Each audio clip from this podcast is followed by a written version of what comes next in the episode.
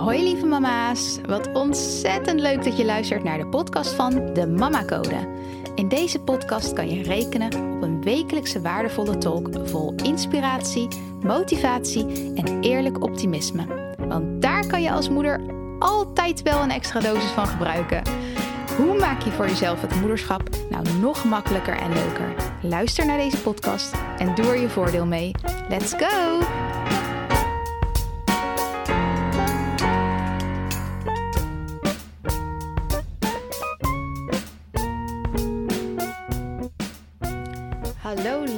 Mama's. Wat leuk dat je weer luistert naar de podcastaflevering van de Mama Code. En uh, vandaag wil ik weer heel wat waardevolle informatie met jullie delen. Ik heb uh, via Instagram gevraagd of er moeders zijn die een speciale vraag hebben waarop ik dan de podcast weer kan insteken. Want uiteindelijk het doel is natuurlijk dat ik uh, ja, waardevolle informatie vertel waar ook echt daadwerkelijk moeders wat aan hebben. Dus ik vind het ook super dat daarop gereageerd wordt. Um, als je Instagram hebt, blijf dat vooral doen.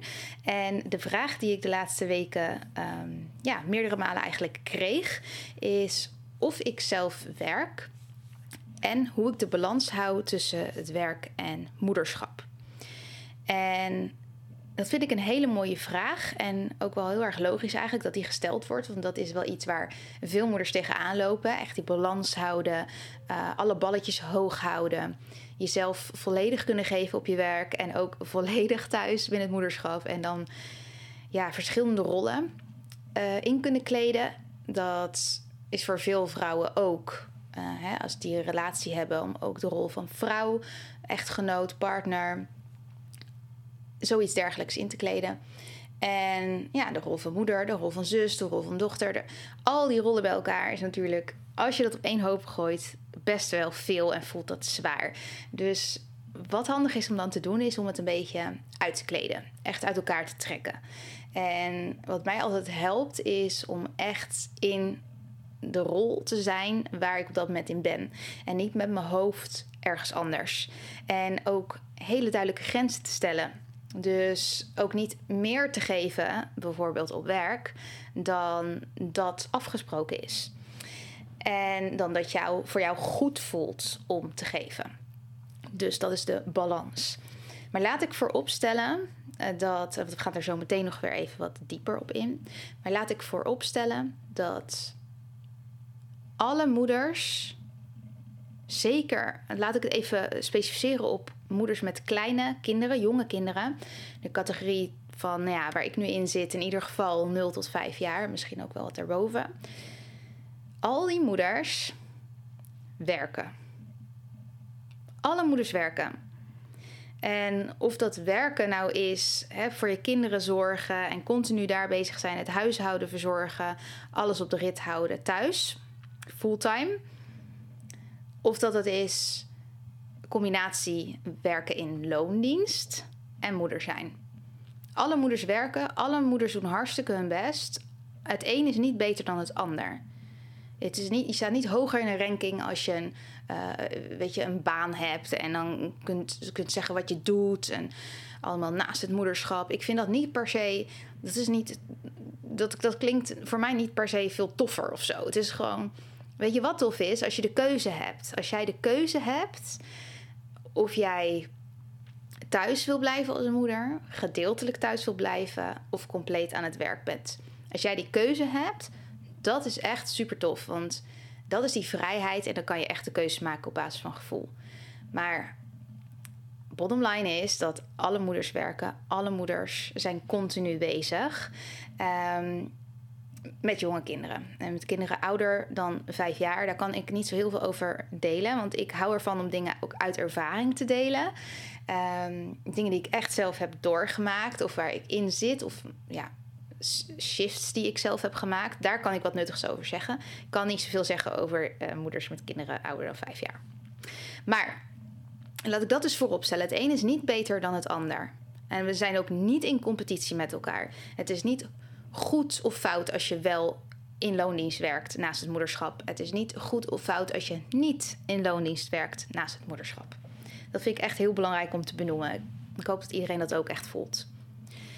En ik ga het nu even specifiek hebben over werken in loondienst naast het moederschap, omdat dat op mij, eh, bij mij van toepassing is en eigenlijk altijd is geweest. Ik heb altijd gewerkt naast het moederschap. Jenna Kutcher, ik heb haar eerder genoemd volgens mij in een podcastaflevering. Ze is een boekenschrijfster, schrijft hele mooie boeken. Ehm, zij heeft een hele mooie uitspraak gedaan een keer in een podcastaflevering bij iemand anders. En die uitspraak was: We're expected to work like we don't have kids and to mother like we don't have to work. En hoe ik die interpreteer is. Nou, vertaling sowieso is. Het wordt van ons verwacht, onze moeders, om te werken in loondienst dan. Alsof we geen kinderen hebben.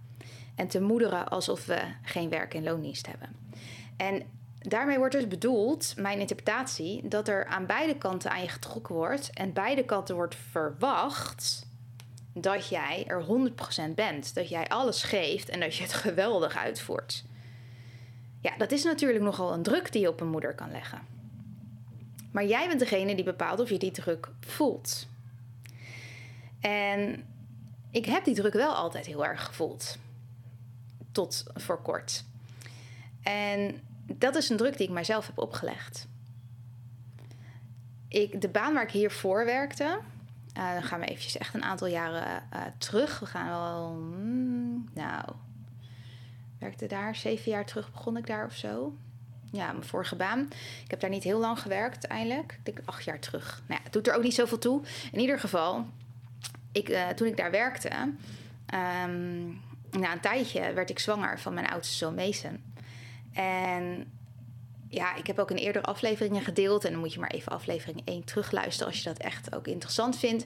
Hoe dat bij ons is bevallen. Wij woonden in Den Haag in een klein appartement. En um, ja, daar uh, hebben het eerste jaar, ook eerste levensjaar van Mason ook gewoond. En het was zo rumoer, nou ja, gehorig moet ik zeggen, niet rumoerig, gehorig appartement als in binnen ons appartement. Dus wij konden ons niet echt in een kamer afsluiten van de geluiden.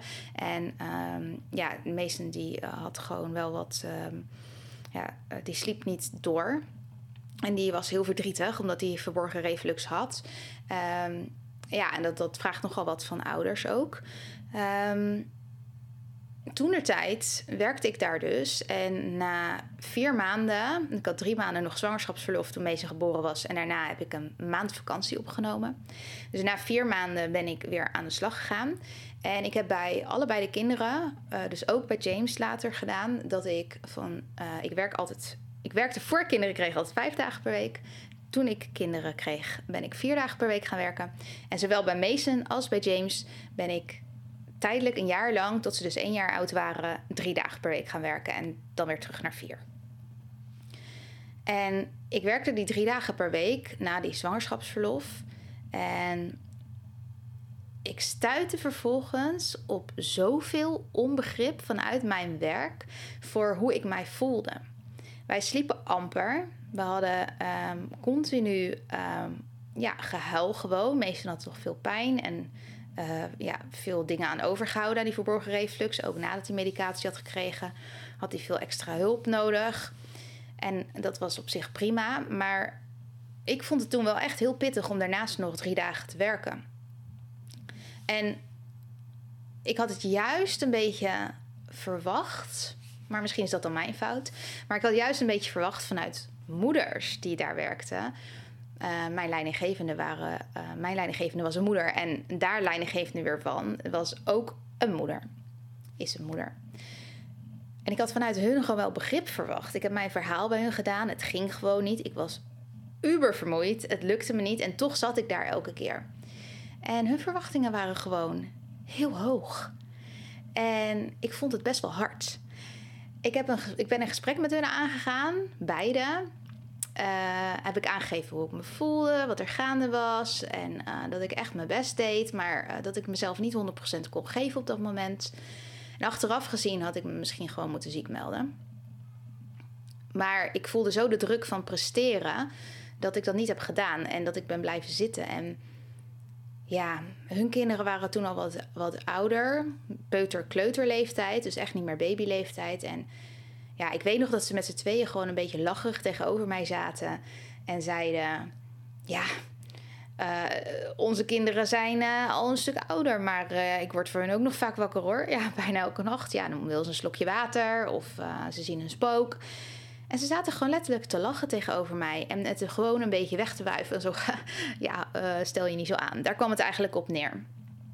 Nou, um, wat, effect, wat voor effect op mij had, was dat ik nog meer mijn best ging doen en mezelf ging voorbijlopen. En inderdaad dacht van, oh, nou, dit zijn ervaren moeders. Voor mij is het allemaal nieuw ik zal me dan wel aanstellen. Het zal er maar allemaal wel bij horen dan. En uh, ja, ik kan, ik kan je vertellen dat het niet um, bijdroeg aan een beter gevoel over mijzelf of over het moederschap. En ik vind het zo zonde. Zo zonde. En als ik er iets van geleerd heb, is het één, beter naar mijn gevoel luisteren en grenzen stellen. Dat, heb ik ook, dat doe ik ook echt nu. Uh, heb ik gewoon, ja, dat klinkt misschien een beetje hard, maar ik heb gewoon scheid aan wat anderen daarvan vinden. Ik, mijn grens is mijn grens. En dat durfde ik toen echt helemaal niet. Um, en als ik er nog iets van geleerd heb, is het nooit, maar dan ook nooit, moeders een slechter gevoel geven over zichzelf. Nooit, maar dan ook nooit het erom laten draaien dat ik mij beter zou moeten voelen als ik een andere moeder omlaag haal. Ik ben helemaal 100% voor moeders die elkaar ondersteunen, empoweren, supporten. En ik geloof heilig in het concept niet iemand een beter gevoel over mijzelf te laten geven maar iemand een beter gevoel over haarzelf te laten geven. En daarmee bedoel ik, alles wat ik zeg en doe is niet om te laten zien: kijk mij nou, wat doe ik dit goed, ik rock dit. Alles wat ik doe binnen de mama-code is om jou als een moeder te laten zien dat je helemaal oké met jezelf mag zijn. En dat jij een goed gevoel over jezelf hebt.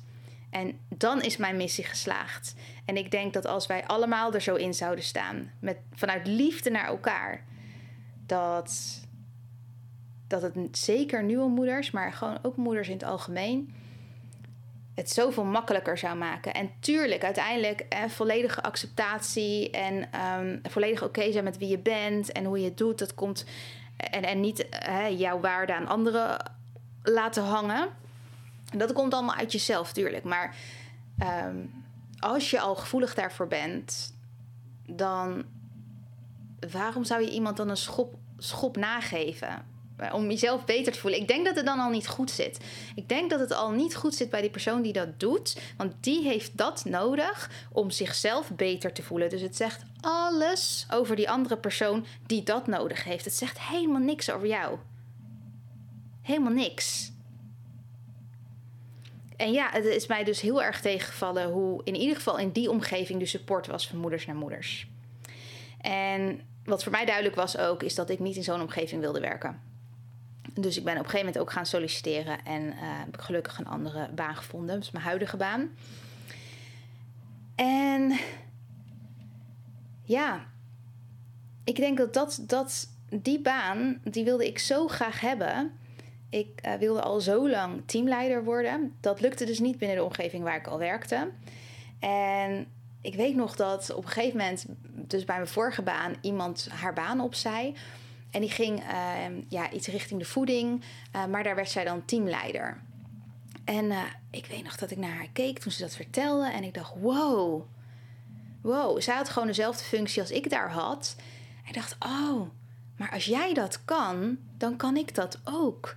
Wat tof. Hoe vet zou het zijn als ik, als ik dat ook voor elkaar zou krijgen. Als het mij ook zou lukken om teamleider te zijn ergens. En toen ben ik eigenlijk alle acties daarop volgend daarmee in lijn gaan nemen. Um, en ik heb de sprong gewoon gewaagd. Ik had geen teamleiderservaring in die zin. Ik, ik stuurde wel uh, mensen aan, maar ik was niet hun direct leidinggevende.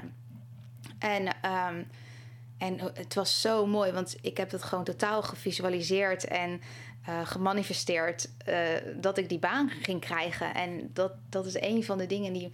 Ik voelde me zo fijn en goed dat dat gelukt was. Een teamleider, dat was echt mijn ambitie. Dat was het ding wat ik wilde doen. Zoveel waarde hechtte ik ook aan een titel. En ik ben dat ook gaan doen. Ik, heb ook, ik werk daar nu bijna vijf jaar. Dus om antwoord te geven op de vraag: werk jij in loondienst? Ja, ik werk in loondienst. Um, ik ben daar gestart met vier dagen per week te werken. Uiteindelijk ben ik dus ook na de geboorte van James weer tijdelijk drie dagen gaan werken. Uh, na een tijdje is dat geresulteerd in een burn-out. Ook daarover kan je alles horen in aflevering 1 als je daar meer over wil weten. En dat was voor mij inderdaad de knop om echt, echt nog duidelijker grenzen aan te gaan geven. En prioriteiten te stellen en te denken: ja, waar ben ik nou helemaal mee bezig? Wat is er nou in hemelsnaam belangrijk? En werk is maar werk, jongens. We maken het altijd zoveel groter en belangrijker dan het is. En tuurlijk, nu zul je misschien denken: ja, maar hallo, uh, dat is toch mijn inkomstenbron? Tuurlijk is dat belangrijk. Ja, natuurlijk moet je een inkomstenbron hebben. Maar er zijn zoveel werkgevers. Zoveel werkgevers. En als jij niet goed zit op die plek waar jij zit, om wat voor reden dan ook, dan is het jouw keuze om daar te blijven zitten. Ik geloof dat er altijd een andere weg is en dat er altijd een keuze is. En op een gegeven moment is dus de, uh, uh, ja, de COVID-pandemie was aangebroken. En vanuit mijn werk konden wij, uh, ja, moesten wij eigenlijk, ja, we moesten, het was gewoon gesloten, wij moesten gaan thuiswerken. En dat was een hele nieuwe weg vinden in combineren moederschap en thuiswerken. Maar het heeft me ook zoveel moois gebracht. En ik was een van de weinigen in mijn omgeving die continu het moois ervan inzag. En natuurlijk is dat heel persoonlijk, hè? want iedereen heeft een andere reactie teweeggebracht. Iedereen is daardoor in een ander soort situatie gekomen. Maar voor mij bood het zoveel nieuwe inzichten van ja, vier, vier keer per week naar um, kantoor reizen. Voor mij is het gewoon, als alles mee zit met OV, een uur reizen heen en een uur terug. Vier keer per week wow, wat een tijd bespaarde ik opeens. Dat was echt een volledig nieuw inzicht. Dit is tijd die ik gewoon met mijn gezin kan doorbrengen. Dit is tijd die ik gewoon met mezelf kan doorbrengen. Dit is tijd die ik bespaar. Man, wat was dat een eye-opener voor mij. En vanaf toen heb ik gedacht: ik wil nooit meer volledig op kantoor werken ergens. Ik maak de keuze hier en nu. Ik ga nooit meer vier dagen op kantoor werken. En gelukkig was dat ook het geval, uh, mochten wij ook tijdelijk gaan thuiswerken. Uh, tijdelijk, um, hoe zeg je dat? Deels, deels gaan thuiswerken, sorry. Um, en ben ik uh, uiteindelijk twee dagen kantoor, twee dagen thuis gaan doen. En dat is heerlijk. Gewoon al het feit dat je niet na een werkdag nog naar huis hoeft te reizen, maar dat je gewoon direct bij je gezin bent. Dat is voor mij echt goud. Maar dat is voor iedereen anders. Op zo'n manier, als dingen veranderen, als jij ervoor kiest om dingen te veranderen of vanuit de situatie veranderen dingen, dat maakt dat je open kan gaan staan voor nieuwe inzichten. En het maakt dat je nog meer kan gaan bepalen: oké, wat vind ik nu belangrijk? Wat wil ik nu graag? Dus hoe combineer jij dat moederschap? Hoe hou je die balans? Voor mij is thuiswerken daar een heel groot onderdeel van geweest. Dat ik meer naar die balans toe ben gekomen. Um, ja, dat is voor mij heel belangrijk. En dat kan natuurlijk niet in elke functie, dat begrijp ik ook zeker. Uh, maar dat, ik praat echt nu ook voor mij, mijn waarheid, mijn situatie. Uh, dus thuiswerken is een groot ding voor mij geweest. En nog steeds. Um, grenzen aangeven. Grenzen aangeven, grenzen aangeven, grenzen aangeven. En grenzen aangeven is een van de vormen, in mijn ogen, van zelfliefde. Ik heb zoveel zelfliefde dat ik niet iemand over mijn grenzen heen laat gaan. En dat ik ook niet voor een situatie blijf kiezen waarin ik merk dat mijn grenzen niet gerespecteerd worden. En wat die grenzen zijn, dat is voor iedereen persoonlijk. Dat kan jij alleen maar voor jezelf beslissen. Maar als ik kijk naar mijn huidige situatie, naar mijn huidige werkgever, en daar heb ik ook wel eerder al wat in de podcast over gedeeld, maar daar kan ik gewoon niet zoveel over zeggen wegens privacy redenen en omdat het allemaal loopt op dit moment, nu. Um, maar als je het hebt over grenzen aangeven, heb ik op mijn werk nu een hele duidelijke grens aangegeven. Er speelt een situatie die niet gezond voor mij was.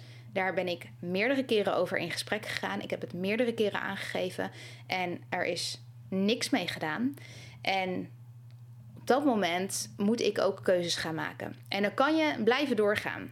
En dan kan je blijven denken in doemscenario's. Dat ken je vast wel. Dat je, dat je in een bepaalde situatie zit en uh, dat je eigenlijk een keuze wil maken daarin, maar dat je zoveel doemscenario's in je hoofd hebt dat je jezelf ervan afpraat. Maar als jij genoeg zelfliefde hebt en daardoor ook veel waarde hecht aan je eigen grenzen, dan ga je niet denken in doemscenario's, maar dan ga je gewoon echt denken in hier en nu en wat heb ik nu nodig? Is dit gezond voor mij, ja of nee? En hoe kan het dan wel? Want kan niet, kan niet, um, bestaat niet. Hoe kan het dan wel? En over balans gesproken, uh, toen ik dus vier dagen per week werkte, hoe hield ik mijn balans? En dat was gewoon voor mij uh, een duidelijk schema aanhouden. Ik ben niet van het overwerken. ik ben, ja, daar ben ik gewoon heel eerlijk in. En dat kon wel eens tot frustratie van medeteamleden leiden. Um, dat, dat kan. Maar dat zegt ook wederom weer meer over hun dan over mij. Want je kan niet zelf overwerken en dan gefrustreerd zijn dat een ander niet overwerkt. Het overwerken aan zich is een keuze. Dat is een keuze. En als jij ervoor kiest om over te werken, prima. Daar heb je vast je afwegingen in gemaakt. Maar als een ander ervoor kiest om dat niet te doen, dan is dat ook prima. En waarom? Jij hebt toch een bepaald contract, je maakt bepaalde afspraken met je werkgever. Ik heb daarin niet afgesproken dat ik ging overwerken. Bij voorhand, bij voorhand ondervang ik dat al. Ik heb nog nooit op een factuur gereageerd als er stond geen 9 tot 5 mentaliteit. Wat zoeken we hier? Iemand met geen, die geen 9 tot 5 mentaliteit heeft. Swipe, weg ermee. Voor mij, mijn persoonlijke keuze, mijn grens is werk is werk en thuis is thuis. En dat is wat ik bedoel met werk is maar werk. Ik lever mijn werk af binnen de tijd dat we daarvoor afgesproken hebben. En is de tijd af, is de dag voorbij, dan ben ik ook gewoon naar huis. Dan wil ik weer moeder zijn.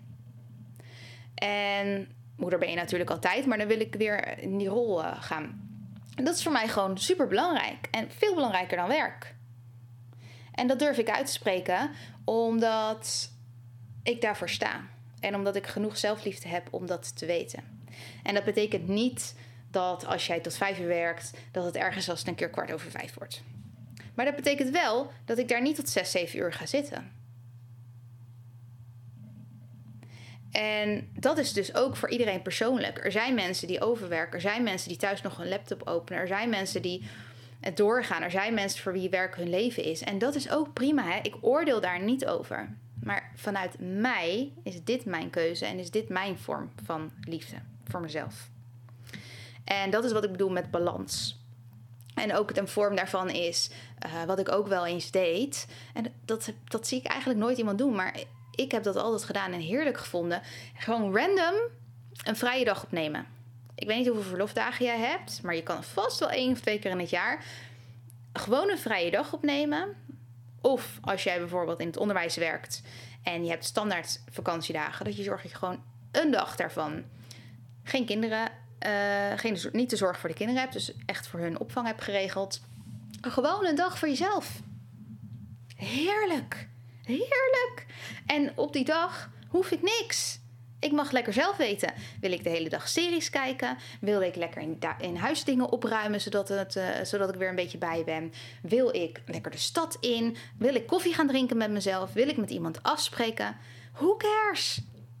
Maar gewoon lekker een dag voor jezelf vrijnemen. Ja, weet je, dat soort dingen zijn voor mij balans en zelfliefde.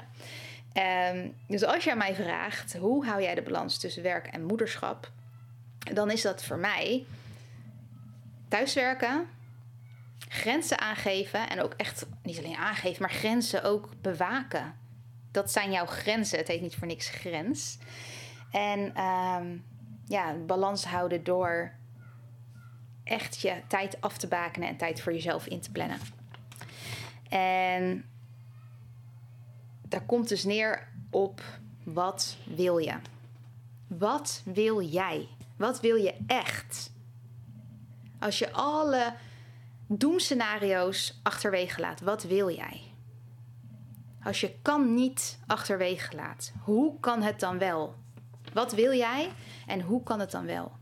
En ook dat is dus weer een stukje mindset. En ik moest trouwens laatst ook lachen. Het is echt over mindset gesproken. Schiet me nu te binnen. Ik ga het gewoon even delen. Ehm, er was dus een, een familielid en die was jarig. En die gaf aan, ja, dan moet ik ook weer tracteren op mijn werk. En mijn oudste zoon hoorde dat en die zei: Ja, moeten? Dat moet toch niet? En toen zei mijn familielid: Ja, jij moet toch ook tracteren op school als je jarig bent? En toen zei hij: Nee, dat wil ik. Maar als je het niet wilt, dan, dan moet het niet. Dus ik vond dat zo'n mooie. Oh, kinderen zijn daar soms. Je moet maar eens opletten. Als je echt aandacht besteedt aan wat een kind nou echt zegt, dan zie je daar heel veel mindset voorbeelden in. Ik vind het echt zo heerlijk, die mindset, die gedachte van ja, ik moet toch niet tracteren. Ik wil dat. En als ik het niet wil, dan doe ik het niet. En natuurlijk gaat dat niet op voor alles in het leven. Maar soms met die kleine dingetjes. Ja, van wie moet het? Van wie moet jij tracteren als jij daar niks voor voelt? Van wie moet jij overwerken als dat niet jouw ding is? Van wie moet je het echt? En soms is het, het draagt bij aan een hoger doel. Oké, ik moet niet tracteren, maar ik wil een fijne vibe op werk. En ik, weet je, ik doe ook mee aan de tractaties van anderen als zij dat doen. Dus omdat ik dat wil, doe ik dat. Kijk, dan kan je het gewoon in het hogere doel plaatsen. Dan, dan wil je het uiteindelijk dus wel, want het is een middel om. Maar ik wil niet overwerken. Ik wil het niet. Ook niet om iemand te pleasen. Mijn hogere doel is balans. En mijn hogere doel is dat mijn gezin en ik zelf altijd voorop staan. Dus ik wil het niet. Ik wil het niet. Dus stel jezelf de vraag: wat wil ik en hoe kan het dan wel? En ik denk dat je dan heel veel antwoorden gaat vinden die jou persoonlijk kunnen helpen in de balans tussen werken in loondienst en het moederschap. Alright, ik zie aan de tijd dat ik alweer heel lang loop te praten. Zit te praten. ik loop niet. Um, ik hoop dat het weer waardevol was. Ik wil je ontzettend bedanken voor het luisteren. Ik wil ook iedereen ontzettend bedanken die, weet je, voor elke like op mijn post, voor elke following op Instagram, voor elke keer dat je luistert naar deze podcast, voor elke keer dat je mij feedback geeft, voor elke keer dat je, uh, voor iedereen die een review heeft achtergelaten, sterren heeft achtergelaten op de podcast host. Enorm, enorm bedankt. Ik, ik hou van jullie support en ik vind het echt geweldig dat jullie dat zo doen. Um, en het belangrijkste vind ik natuurlijk dat je je waarde uithaalt. Maar dat blijkt daar dus dan ook weer uit. Dus super, onwijs bedankt. En ik wens je een hele fijne week. Tot volgende week weer. Bye bye. Lieve mama's, ontzettend bedankt voor het luisteren. Mocht je de aflevering interessant vinden, maak dan alsjeblieft een screenshot en tag me op Instagram. Daarmee kunnen we samen weer andere moeders inspireren. En ik vind het natuurlijk zelf ook leuk om te zien wie er luistert. Deze podcast is gratis te beluisteren en als je een review bij deze aflevering achter wil laten, zou dat helemaal super zijn. Zo vergroten we het bereik onder andere moeders. Heel, heel, heel erg bedankt alvast en tot de volgende keer.